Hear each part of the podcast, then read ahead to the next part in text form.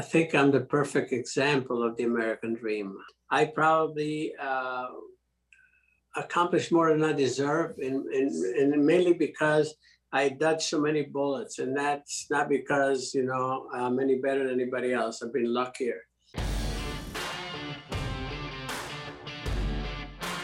That was the voice of arguably the best driver in any level of racing, Mario Andretti. He sat down with the podcast this week, and our conversation was so wide ranging.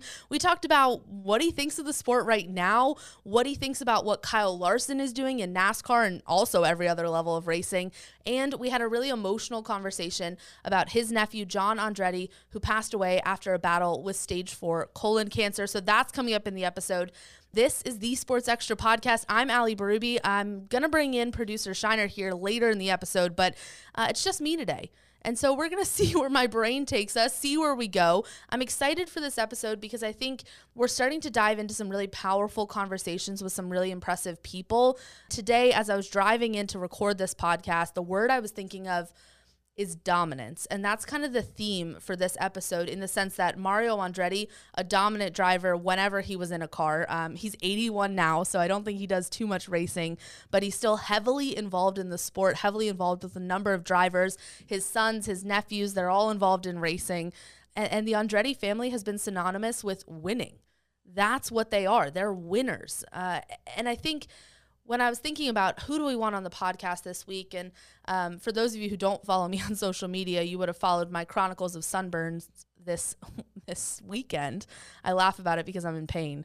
Uh, but I went to Pocono Raceway, NASCAR doubleheader. I was there on Sunday for like 12 hours. We were in the pits, we were all over the place. Um, and if you've ever been to Pocono Raceway, you know there is absolutely no shade there absolutely nowhere for a, a, pale person like myself to get some relief from a 90 plus degree day. So um, I, I got a little sunburnt, but as I was baking in the sun, as I was sitting there trying to, to stave off a heat stroke, drinking as much water as I could, I was brainstorming podcast ideas because we all know I'm a psychopath.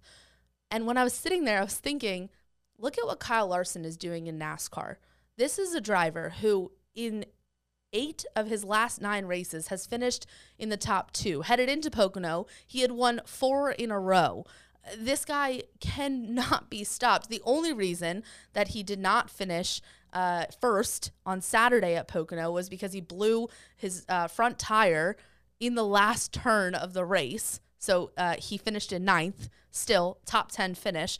Then on Sunday, the whole i mean they talked about this a lot in the doubleheader they were reworking cars they were you know trying to, to bump things out if there was any damage on the nose like it was a crazy doubleheader everyone in nascar says it's, it's tough to do to run two cup series races in back-to-back days um, and there's restrictions on what you can and can't do to the car you can't bring in a new one you know yada yada yada but uh, Larson hated his car on Sunday. It, it, was he was struggling. He was in and out of the pits constantly. They were pulling out the front. They were changing tires. They were doing the whole the whole deal. And as you're watching this, you're like, wait a second, he's the hard charger. He's going to the front of the pack. The dude finished in second.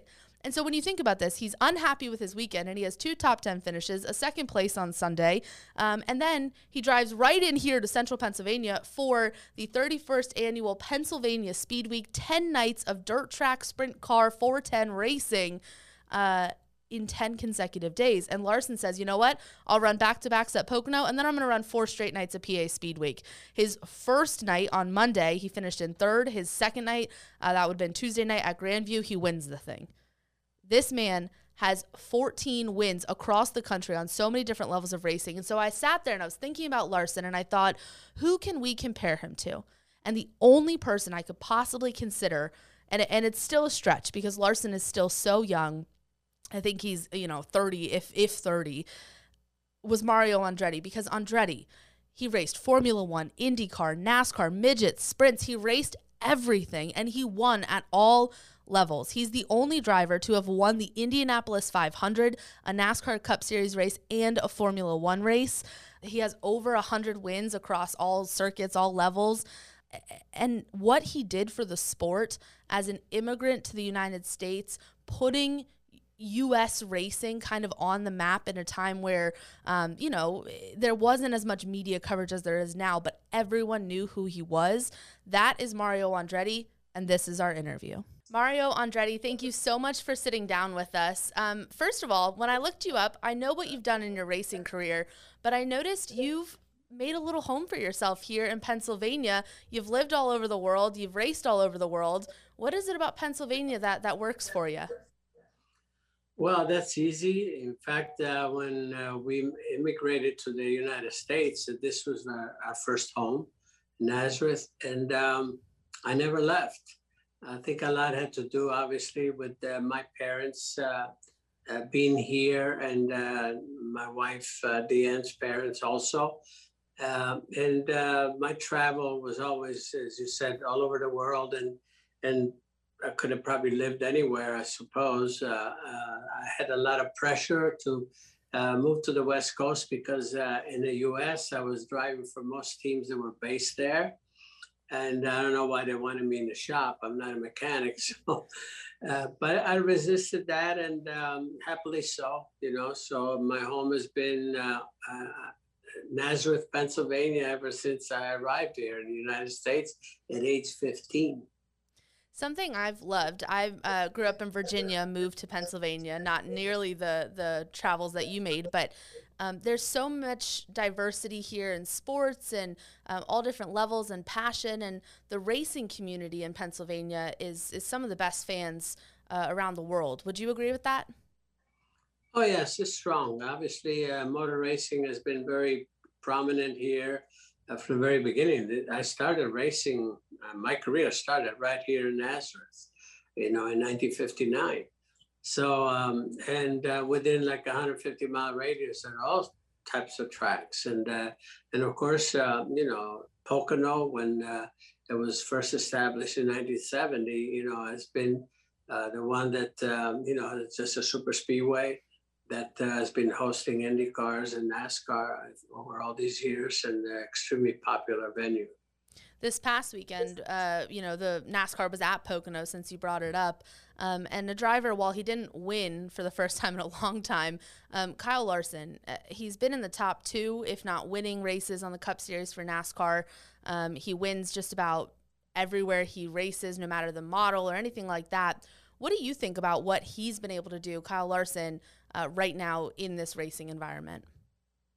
Well, I, have been pretty open actually, uh, even tweeting, uh, congratulating him and on all of his, uh, uh, you know, great victories that he's had. But uh, he's been winning, you know, for, for, for many years, you know, in sprint cars and midgets and so on and so forth. That even then, uh, traveling all over the place, you know, during the week, you know, the uh, holiday season, he's uh, going to, uh, you know, to uh, Australia and New Zealand and all that.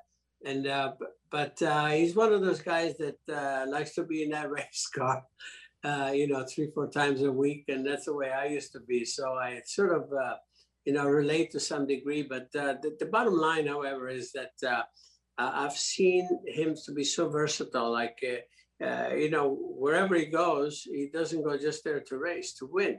And uh, and what really drove it home for me was also that uh, you know, when he reached the top level in NASCAR, and now with the uh, with the Hendricks group, you know, he just he has the, the equipment that's cap- really capable of winning. Is he's making the best of it. But as I said, his versatility aspect really impresses me, especially when he won at Sonoma. Not just on a mile and a half or a super speedway, but on a road course. That speaks volumes to me. And uh, so I I'm one one of the fans uh, that really appreciates what he's doing, quite honestly, and and, uh, and I'm speaking loudly, you know, about it. Um, I remember one point when he was driving with Chip Ganassi. Uh, Chip asked me, Chip is a good friend, uh, you know, and he says, Mario, he says, what do you think? Should I let Kyle do all those sprint car races, race, you know, the, the night before he comes? I said, absolutely. Don't you dare stop him and uh, he would have stopped anyway, like I was. You know, I had contracts and I didn't care. You know, I just did my own thing. But um, anyway, he's something special, and um, I predict that he's the the next new NASCAR superstar, no question about it. Kudos to to Ray Hendrick for giving him the opportunity to come back uh, to his team, and uh, I I truly appreciate that fact. I think that speaks volumes. What you just said, it just you know, you can't keep him out of a car. You couldn't keep you out of a car. For those of us who will never be a driver on the level that you guys are, uh, how difficult is it? I mean, he. I talked to him. Um, he's at Pennsylvania Speed Week this week here in Central Pennsylvania, racing a sprint car. You know, for a couple thousand dollars a night. And he said it used to be difficult to switch back and forth, but now it's just what he's used to, so it doesn't even bother him. Different cars, different surfaces, doesn't matter. But is it difficult to keep this pace up where he's racing multiple times a week in different models all over the country? Um, what do you think about the difficulty level? Well, it's difficult to some degree, but uh, I think you're driven by passion.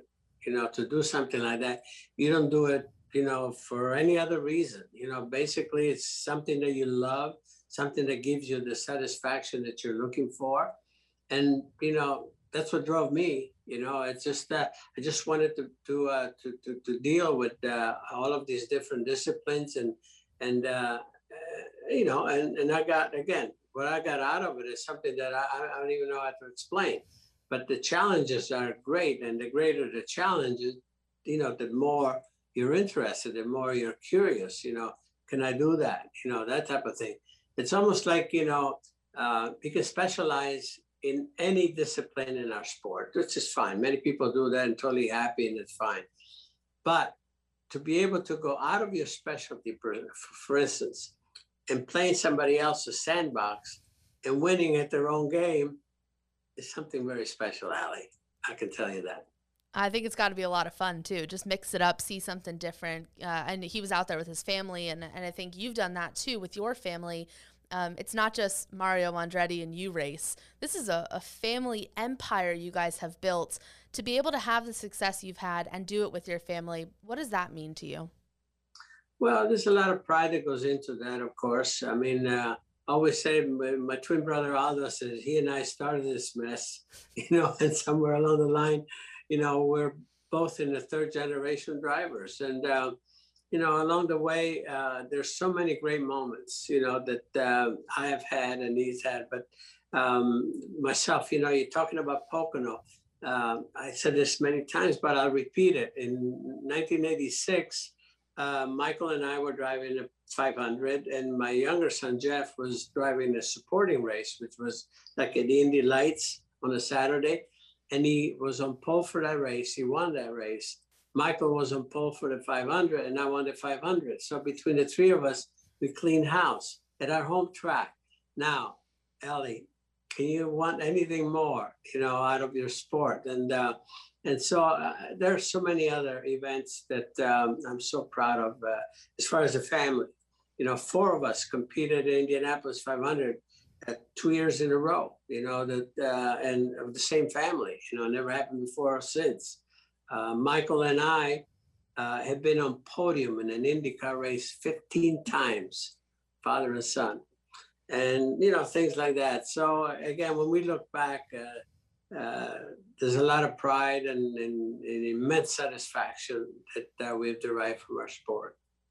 I think it's funny when you when you think about father son memories or things like that, right? Most fathers will say, "Oh, it was a little league baseball game," and you get to say, "Oh yeah, it was the Indianapolis 500." I mean, that's that's really special, especially given all you went through in your childhood and, and moving to the U.S. and uh, kind of your family starting over here. Um, I guess is that the American dream, kind of?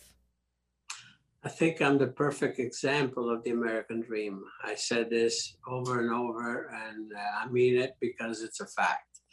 And uh, the opportunities that um, were out there for for myself and uh, the rest of you know, and my brother Aldo um, were something that um, we can only be uh, grateful, you know, to this country for for embracing us to some degree uh, and um, and providing that for us because uh, again right after the war things uh, were not um, very fluid you know in Italy especially when we became refugees from our own area. Um, so uh, again yeah I'm very grateful to this to this country believe me. Mario, uh, part of the reason why I wanted to talk to you is obviously the immense success you've had and your family has had, but we share uh, somewhat of a connection in um, a connection to colon cancer. I lost my dad after an eight year battle to stage four colon cancer. um, we felt very lucky to have that long with him after his diagnosis. But would you mind sharing your connection to the disease? Well, it, it goes back to uh, my nephew John uh, when he was uh, when he he found out that he actually uh, was diagnosed with uh, yes fourth fourth stage four colon cancer. Um, he, as a private individual as he is, he decided to go public with it because he thought that maybe he would help someone along the way, you know, to just go get checked And that's why even today they have this foundation check it for Andretti. Uh, and I think, quite honestly, uh, along the way, I'm sure they saved some lives. Uh, his sister, Mary Jo, uh, had like five polyps when she, and she was, you know, in her 40s yet, which it's recommended late 40s, you know, early 50s. Uh, John was 53 when he was diagnosed, and and we kept harping. I mean, and myself, you know, that uh, say, go, go, go. We're all so busy, you know, too busy. And uh, 53, if he would have done it like two years before, he would still be with us, and he knew that. Uh, so he says, "I'm I'm going to try to see if I can help some someone else," and and he paid with his life, uh, you know, by uh, being somewhat negligent, quite honestly, and to his own admission. Uh, but yeah, it's that's one type of cancer that um, that you can um, you can deal with. You know, if you find find it early enough. You know, it's uh, uh, so uh, again, it just uh, um, I I say um, it's admirable that he did that. Quite honestly, but he saw the need of it for it. Yeah, I think it's a, a disease that's not, I always say it's not sexy to talk about the, the check that you have to go through a colonoscopy. Um, I'm actually 26, and because of my family history, I went and, and got a colonoscopy because I just, I wanted to make sure, you know, you never really know what's going on until you get it checked. So um, I can tell you, and I'm sure you've had one too, the process is not nearly as miserable as everyone tries to make it out to be, but it is, like you said, it can save your life, and the alternative is, is, uh, so terrible. Um, and I think what he did with his message and the platform that he had and what Check It for Andretti is doing is so important. So um, I thank you and your family for being open about it because it, it does take courage to share that. Yes, indeed. Uh, like I said, uh, John being a very, very private person, I mean, he saw the need for that. And uh, again, kudos to him and uh, his family is continuing, uh, you know, to obviously be vigilant, but not only that, to, to press on. So um, this legacy that he had uh, will continue to be able to uh, to, to keep pre- presence. How important it is to be uh, to, to, to, just be checked and uh, early enough. I appreciate your your openness in talking about it. Um, the one thing I wanted to kind of end on is I'm seeing, uh, at least here in Pennsylvania, kind of the the overall rise of motorsports in the area and the influence that these drivers can have. And it's always been such a strong community. But do you feel like NASCAR, IndyCar, do you see a growth from when you started to now? Have things gotten more popular? The platform's bigger? Uh, what do you think about the growth? Well, there has been growth, of course. Uh, I mean, it's uh, something over the years, but uh, uh, at the same time, I think uh, we've seen some new energy even within the fan base, uh, since you know we were shut down like most of last year, where um, you know the seasons went on without spectators, basically the 20 to 2020 season, and um, and many these you know fans were chomping at the bit, you know, and then I've seen that. Just the last IndyCar race that I was to at Elkhart Lake, Wisconsin, which NASCAR is going to be there this weekend. Um, I mean, it was awesome just so much energy. And uh, you know, there you have all these berms, you know, with uh, you know so many fans. I kept saying the hills are alive. you know, it was just uh, it was just a great thing. Um, just just uh, driving through, getting into the paddock and so forth, you could hardly move. Uh, so that's what we like. And and again, uh, maybe uh, the fact that, that we were deprived of that, the fans were deprived of that, maybe all of a sudden said, man, we want to get it back. So uh, it, it's great for the sport. I mean, all sports, you know, that they're all sports are looking for that because uh, let's face, uh, uh for the players, for the drivers, for in any sport, I mean, you want to show off. You want to show off to your fans. The fans, I mean, are all important. The fans will never know how important they are when they show their energy and and and so on and so forth. So uh, I've been there long enough to to have that appreciation, quite honestly. And uh, so it's great that uh, things are getting back to uh, to what we like. You've done a lot in your years and in racing and you know now in management and things like that. Is there anything left on the bucket list? Anything you you haven't done that you got to you got to get out to? No, I think uh, I, I, mean, quite honestly, I think I'm just happy that I'm uh, able to continue to be part of it. Uh, uh I'm uh, I'm driving this thing like you see right over there. You know, to see, you know, uh, pretty much every IndyCar weekend and things like that. So um, I, you know, my my satisfaction now is watching my family involved and Mark, my son Michael uh, is very ambitious with all the teams that he has, uh, you know, and very dis- all the various disciplines. Uh, so again, we're still part of uh, what has been, you know, my life on the professional side, and uh, and that's it. That's all I really need. I think uh, I probably accomplished more than I deserve, and and mainly because I dodged so many bullets, and that's not because you know I'm any better than anybody else. I've been luckier and I take nothing for granted. So I was able to retire my own own terms, you know, which is huge.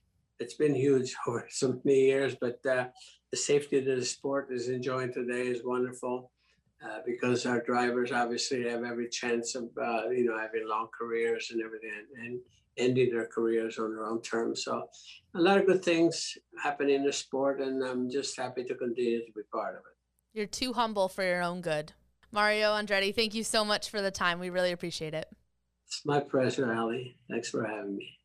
Want more of these interviews? We've talked to Cowboys first round draft pick Micah Parsons, NFL Network's Kim Jones, and Hershey Bears head coach Spencer Carbery. You can watch our full episodes on our website, abc27.com. Click on sports and then the Sports Extra podcast, or listen wherever you find podcasts. What an incredible conversation with Mario Andretti. We are so grateful for his time.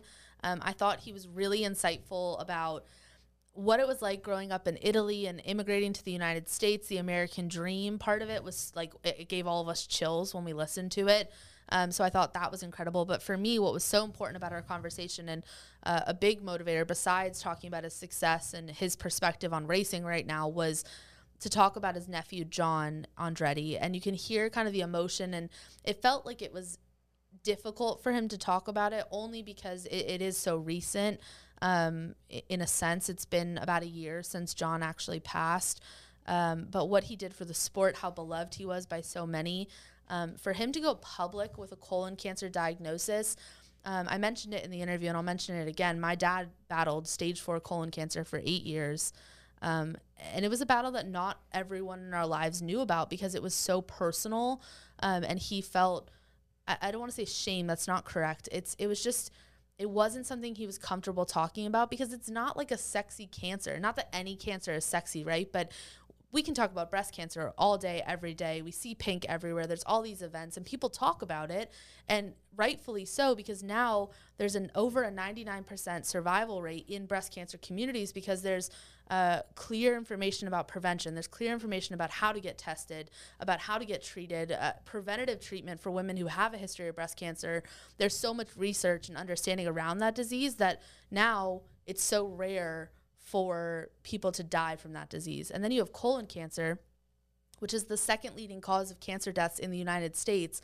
And it used to be a disease that uh, a lot of people in their 80s would suffer with and, and they would uh, pass away from the disease, which is obviously still tragic.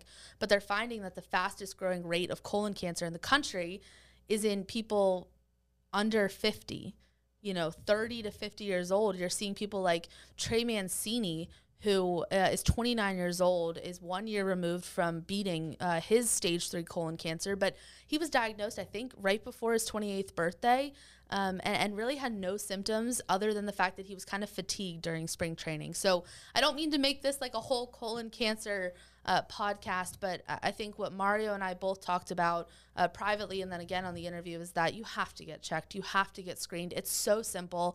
Um, I mentioned it. I got screened at 26 years old because I wanted to know after everything I saw my dad go through, after all the surgeries and the chemo and the radiation that he went through, I just wanted to make sure I knew what was going on with my body. And knowing that you don't have symptoms in stage one and stage two of colon cancer, I just wanted to get that baseline. And the relief that you get when the doctor calls you and says, hey, you're clear. Now I don't need another colonoscopy for 15 years.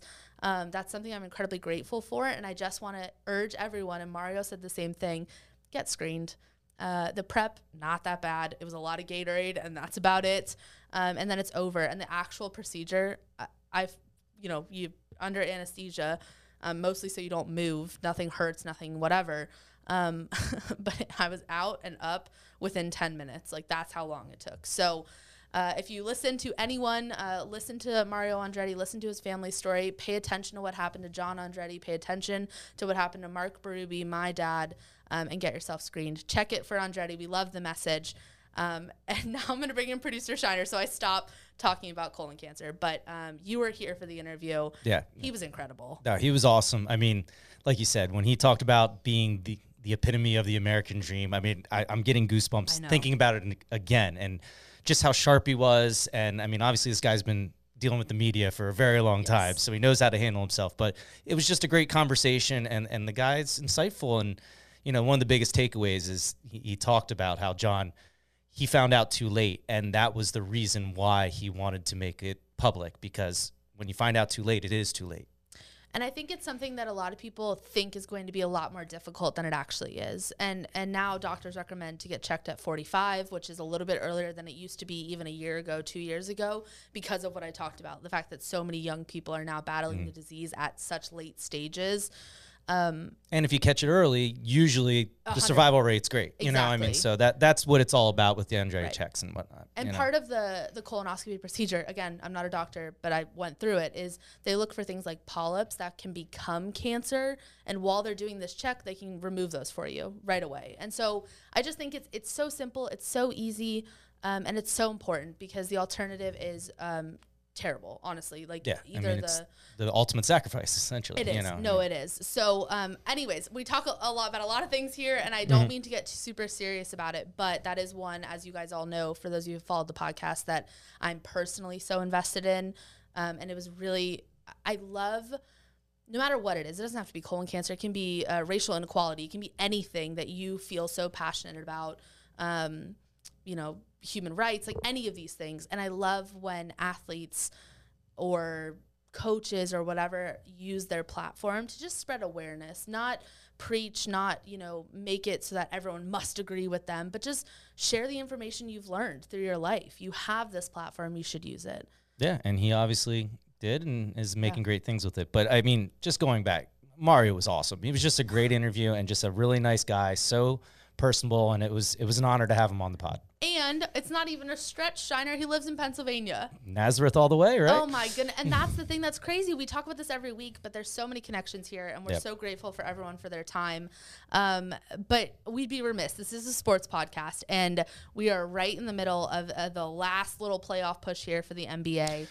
And yeah. Shiner it gets more and more disappointing each round we go on. Yeah, and I, am not even talking about the Sixers and their woes. I mean, th- this has just been an unreal playoff run here with just players going down and I have some names I want to drop here on my 27 takes. I was going to say, so Shiner's going to get 27 seconds to try and get through all of the names of injured players. And Shiner, I would like you to go ahead and start right now. All right. So I'm not even going to name probably all of them, but names like Chris Paul, Kawhi Leonard, uh, LeBron James, James Harden, Kyrie Irving, Joel Embiid, Anthony Davis, Jamal Murray, Donovan Mitchell, Jaylen Brown, Mike Conley. These are all all star level players that have been injured during the playoffs or prior to the playoffs and are not representing them their teams.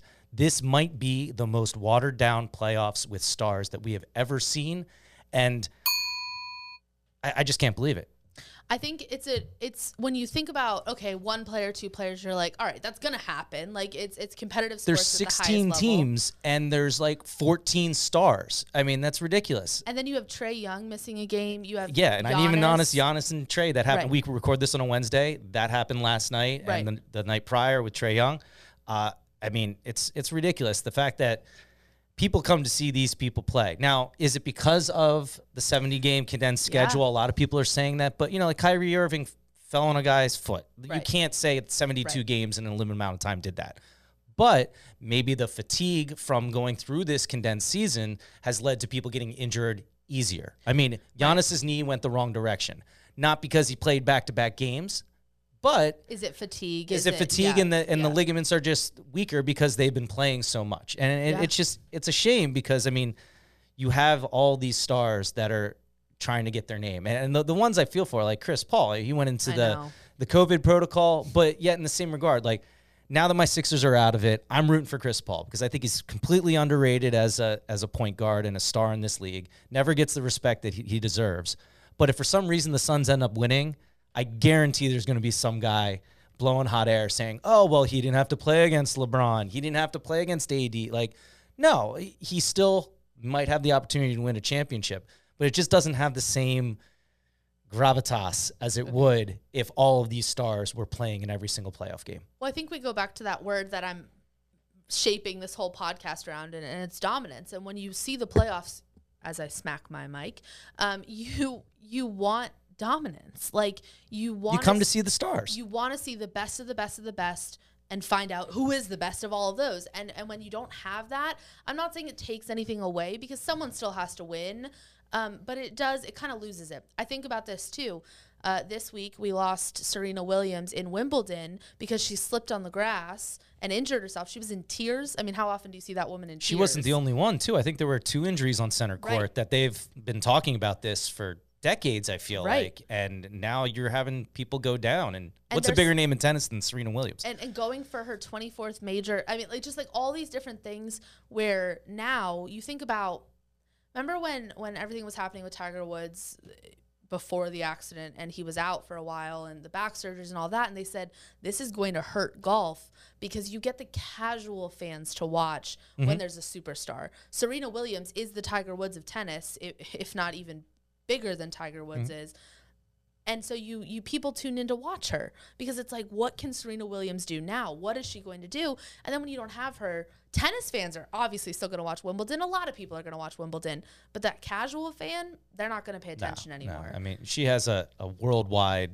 following, Right. You know, and let alone how huge she is in the States. But, uh, yeah, I mean, But now you see that sports are the never as fun Right. if you don't have your stars. Just like when you, the the two years that Michael Jordan went into retirement, some people say that Houston never really would have won those championships. Me being a Jordan fan, I probably Agree. agree. However, I mean, Yeah. Hakeem Olajuwon was there and he won, you know, and he was still one of the greatest of all time. So it allows, it, it says a lot to do. And the Sixers went through this with Yeah. how deep your team is. You know, we saw when Embiid went down, team was a shell of itself. 50, yeah. When you have Ben Simmons playing poorly, no one else could step up. Yep. You need your stars to carry your teams, and it just shows that the teams that were smart and that are deep and can play an 11 man rotation as opposed to six or seven guys, Right. they're the ones that are going to, you know, make it through this this crazy injury run.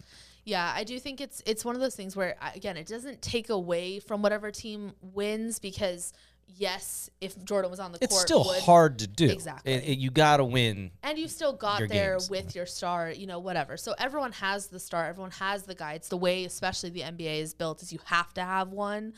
Um, and now Or we- two or three at this point. hopefully, I mean, hopefully three. It Yeah. feels like those are the only teams that can actually put it together and win. We saw what happened with the Sixers when one Well, of your stars was out. And look at what happened with the Nets. I mean, Right. they lost two of their big three in this Right. the series, and you know, I mean, as good of a player as Kevin Durant is, Can't do and it alone.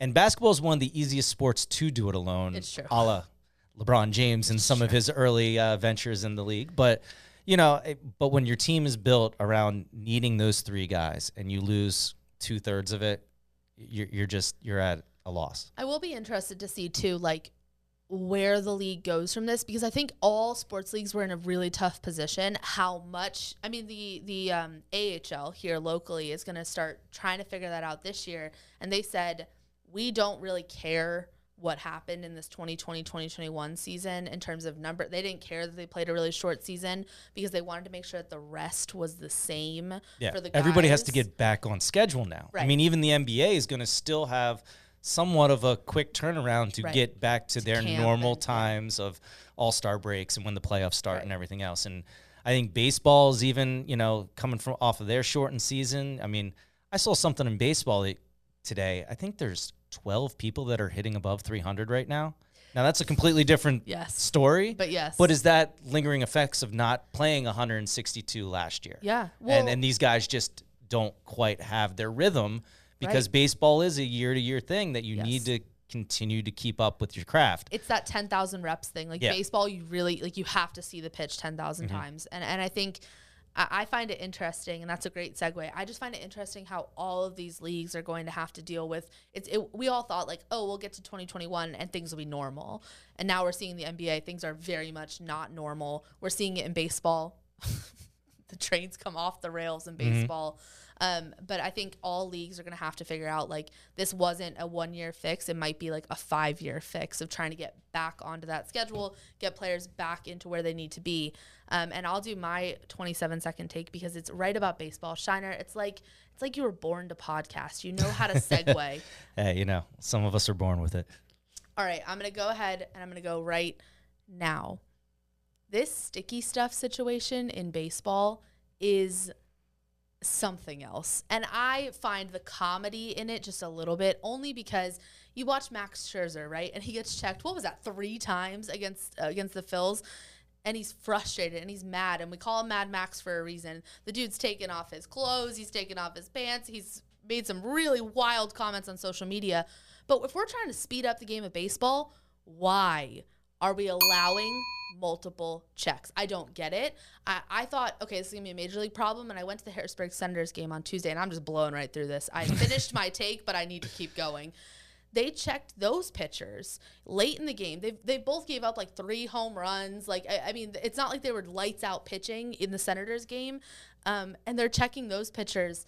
I think I saw it three, maybe four times combined. And it's like, look, I get it. The pitching is a problem. And you're listening to guys like a couple of the Red Sox pitchers talking about having to like relearn how to throw um, and relearn like, you know, the the sweat and how to like get that off your body so you can actually throw the ball and not hit people in the head and, you know, whatever. This, con- this concept is wild to me because I get what baseball is trying to do. I understand that they want more offense. I get it. But everything is contradictory, right? We want to speed up the game, but in between every inning, we're going to check the pitcher. In between every pitch, we can we can check the we can do all these different things. We have managers out of the dugout all the time now. Um, more offense means a slower game. It's more exciting because there's more scoring, but it's a slower game when there's a lot of hits. Last night, uh, Atlantic League baseball, the Long Island Ducks and the Lancaster Barnstormers. Shiner, the final score, mind you, 19 to 18. Do you know how long that game took? It started at 6:30 and it ended at 11:15. That's insane. I mean, And it was a regular like oh, like 9 innings. Yeah. That's it. that wasn't like they played 18 or anything. like, They just it- there was Yeah. there was nine or it was like nine runs in the first inning between the two teams. Like it just it was one of those things where it's like yes, offense is great. I love offense. Uh, Nothing is cooler than seeing someone smash a 430 foot home run. Like you know we love this.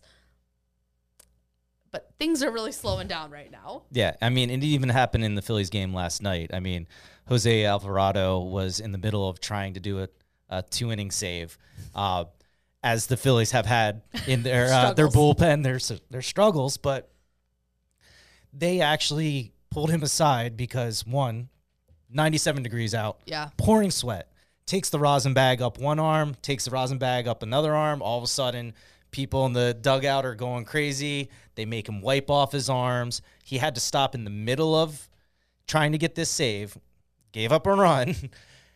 And then as he's walking off the field, they come and check his glove again. I mean, and this is a rosin bag, which they're allowed to use. Right. But Right. because he put it on both arms, there's something fishy about it. And I mean, one, the sticky stuff has been around since the Of course. 1800s. You know, I mean, course. We've heard other players say, "Oh, this is a something's been passed down from veteran to veteran of how you can get the extra grip on the ball and all this." I mean, if you remember the Phillies of the 90s with Yeah. the pine tar all over the place, you Yep. know, I mean, grip is a thing you need in baseball because one, you're gripping a ball or a bat, but I think conditions have a lot to do with it too. Right. When, when you're pitching in 70% humidity and it's almost 100 degrees outside, I mean, I, I, my, my hands are sweating right I now know, trying to do this podcast. I can't imagine trying to throw a Yeah. baseball 100 miles an hour, you know? So at, at what point is it truly cheating? Right. You know, I mean, and this can, can even go back to when we were talking steroids. Everybody thought all the hitters were on steroids. Well, you know what? The pitchers were too. So isn't it an even playing field or not? Now, this Right. makes it look like the pitchers are getting the advantage. But as I just said a little while ago, there's only 12 batters above 300 right now. So Right. Is it really the pitchers just benefiting from this? Right. Or, are, you know, is, is offense starting to tail off in the MLB? Well, we're also seeing it. Baseball is probably the sport right now that's trying to reinvent itself the most without completely abandoning the game. Um, there are other smaller leagues like like a PLL that's kind of reinventing lacrosse, but when it comes to baseball, they're in uh, after the All Star break for the Atlantic League, which is kind of this experimental league that that MLB has partnered with. They're moving the rubber back, you know, and it's all to give batters another fraction of a second to react to the ball. And they've said th- they claim the MLB experts claim that it won't affect the pitching motion at all. Like you know, throwing that extra foot won't matter as much. But pitchers have to relearn that. They have to relearn not using you know any sticky substance. Batters now will have to adjust to having extra time, which I mean, it can go both ways. Yes, you have more time to react, but you're used to the same reaction speed for everything, and now it's going to change.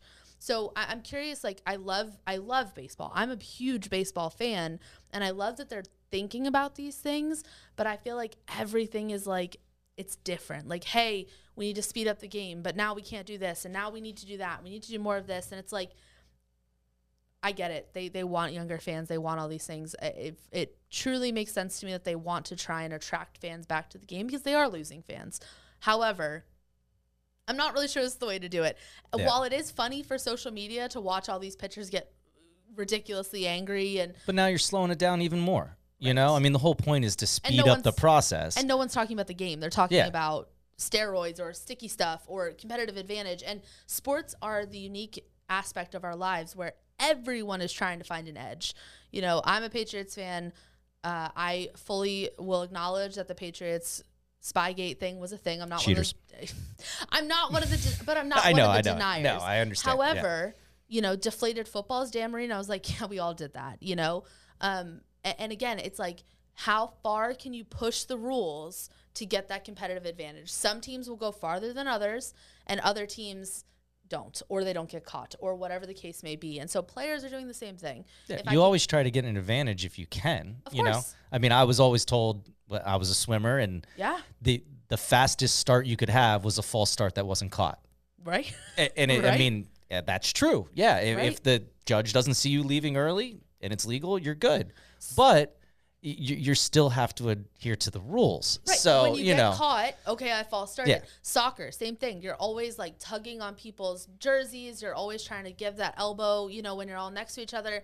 Um, and that's the sport that I played the most. And it's like we all did it. Was it was it against the rules? Yes. When you got caught, did you throw a fit?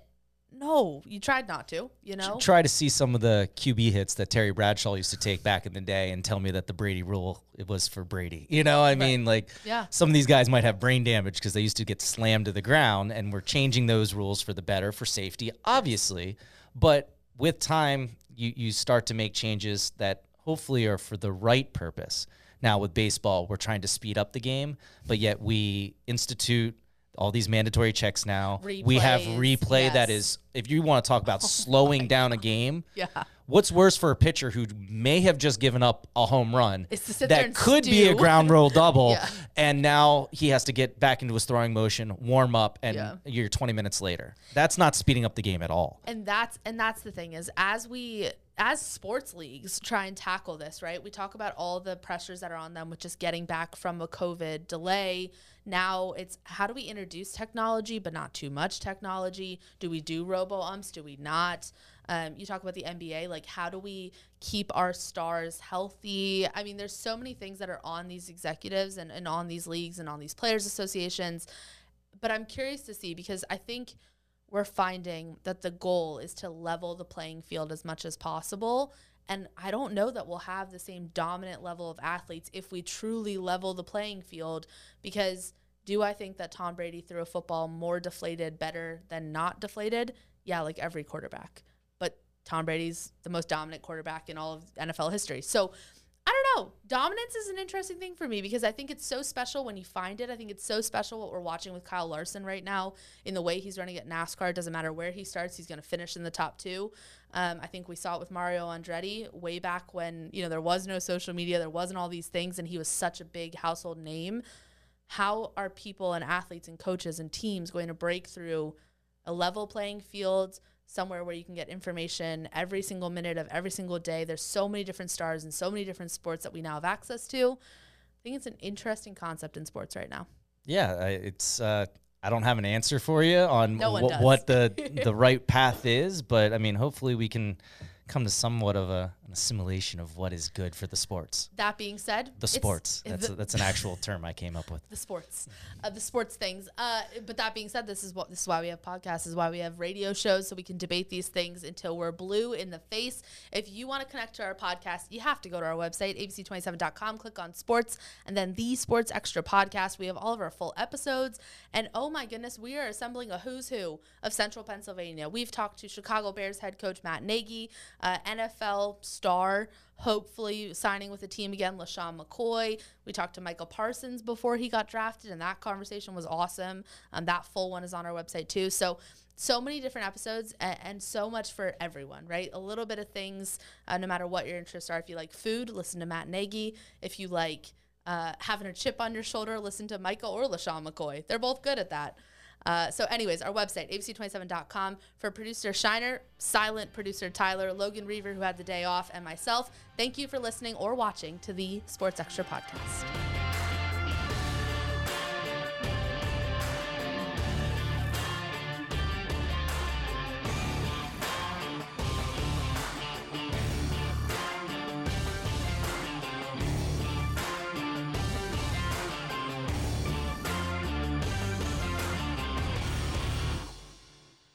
Thanks for making it to the end of the episode. If you've gotten this far, you clearly must like what you've heard. So, could you subscribe, rate the show, and leave us a review?